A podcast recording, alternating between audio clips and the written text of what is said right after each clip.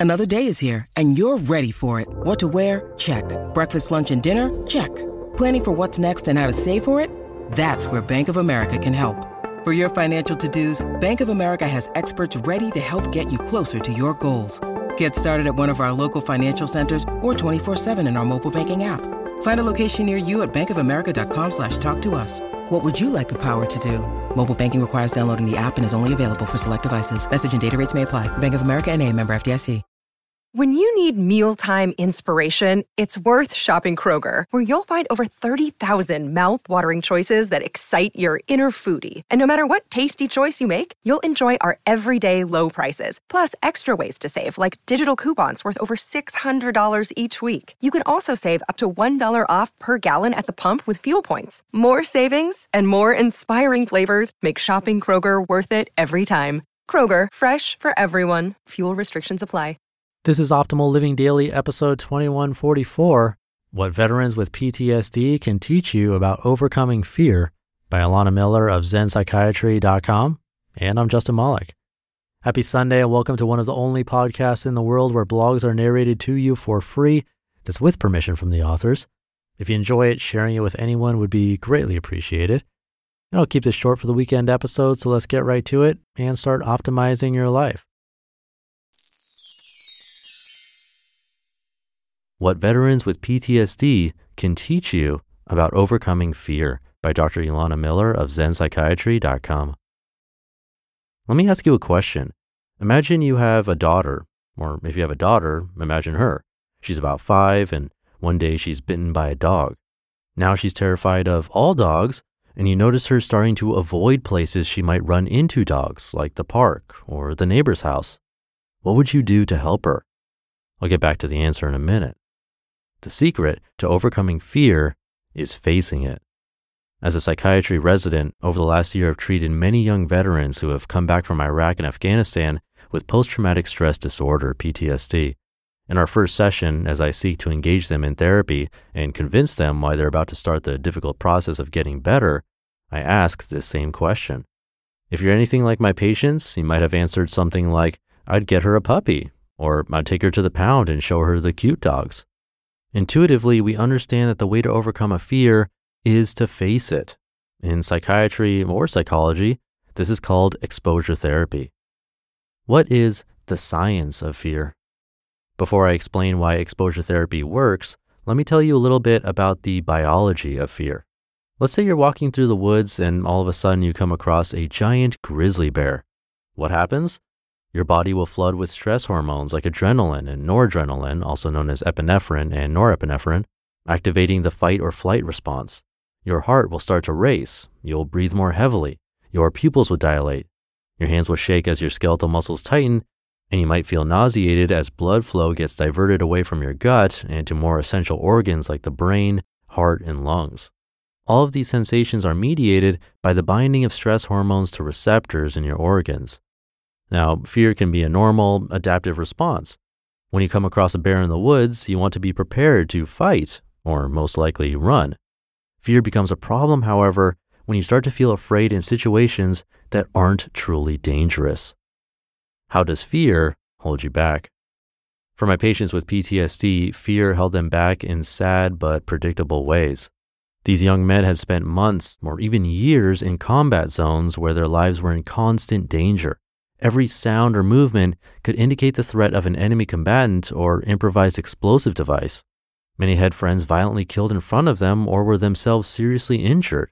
Even though they came back alive, they had spent many sleepless nights assuming they would not. One of my patients, Aaron, found himself unable to adjust to life back in the States. He was terrified to be around people. Even though he wanted to go back to school, fear of setting foot on a crowded college campus kept him from pursuing his dream. Whenever he was outside of his house, he would whip his head around every few seconds to see if anyone was behind him or following him. He rarely left his apartment. And when he had to go to the grocery store for food, he'd choose 24 hour stores and go in the middle of the night when almost no one else was there. What stories does fear tell you? You may not have experienced such an extreme version of fear, but chances are fear has held you back in small but significant ways. Maybe you're so afraid of making a mistake that you don't try new things. Maybe you're so afraid of saying the wrong thing and looking foolish that you don't say anything at all. Maybe you're afraid that what you want to create, art, writing, a business, won't be good enough, so you procrastinate and procrastinate. Where our fears start. Ever heard of Pavlov's dogs? Ivan Pavlov was a physiologist who set out to study the salivary glands of dogs, but inadvertently discovered that pairing a neutral stimulus, a bell, with an unconditioned stimulus, food, could lead the dogs to start salivating when you ring the bell, even in the absence of food. If there's something you're afraid of, chances are there was a point in your life when you learned to be afraid. Maybe you had a specific scary experience, or maybe it was many experiences over time, or maybe you just heard enough stories from influential people in your life, your parents, teachers, society, etc. Like Pavlov's dogs, you may have learned to associate something that is not dangerous, making a mistake, speaking in public, with the emotion of fear. You're just trying to ask a girl out on a date, but your body is acting like you've come across a bear in the woods. But there's good news. Fear is often learned, and what is learned can be unlearned. The process of facing your fears is an opportunity to learn a new story, and therefore a new way of interacting with the world the science of exposure therapy. Exposure therapy teaches you a new story. As you face your fears, you start to realize, oh, this isn't going to kill me. Your body stops releasing stress hormones and starts reabsorbing the stress hormones that have already been released. In psychological terms, you activate the fear structure, put yourself in a situation that makes you afraid, confronting incorrect cognitions you may have. If I get rejected, it'll be horrible. Or if I get a panic attack, I'll die therefore allowing the fear structure to be modified. You learn a new story.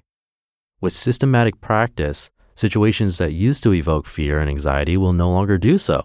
I promise, it's science. How to successfully face your fears. Don't go for broke on the first try. When I helped Aaron come up with his homework assignments, I didn't send him to a crowded movie theater to see a violent war movie on day one. This would have been too overwhelming. It would have most likely led him to feel discouraged and to quit therapy. It's much more important that you face smaller fears, but face them every day. Aaron and I created a fear hierarchy, a list of situations he was afraid of, ranked from 1 to 10. A 1 is when you feel bored, and a 10 is when you feel you're imminently going to die. The sweet spot is to choose activities that rank around a 6 to 7 out of 10 on your fear scale. For Aaron, this meant going to the grocery store at 6 p.m. rush hour or sitting in restaurants with his back to the door. Prolonged and repeated, repeated and prolonged. One of my supervisors told me that there are four secrets to doing exposure therapy right prolonged and repeated, repeated and prolonged. Get it? There are only two secrets. Whatever fear you are facing, you face it every day. You face it over and over for as long as you can possibly tolerate. If it's not working, it's because you're not doing it enough. At minimum, do the exercise for 20 minutes every day. More is better. Use narratives. If it's not practical or safe to face your fear in real life, write it down. Write out a story of your worst fear coming true. The more detailed and gory, the better. First, my business fails, then my wife leaves me, then everyone tells me I'm a loser. Do it again and again voila, you've just created your very own in vitro in the lab exposure exercise. After about six months of work together, Aaron was a changed man.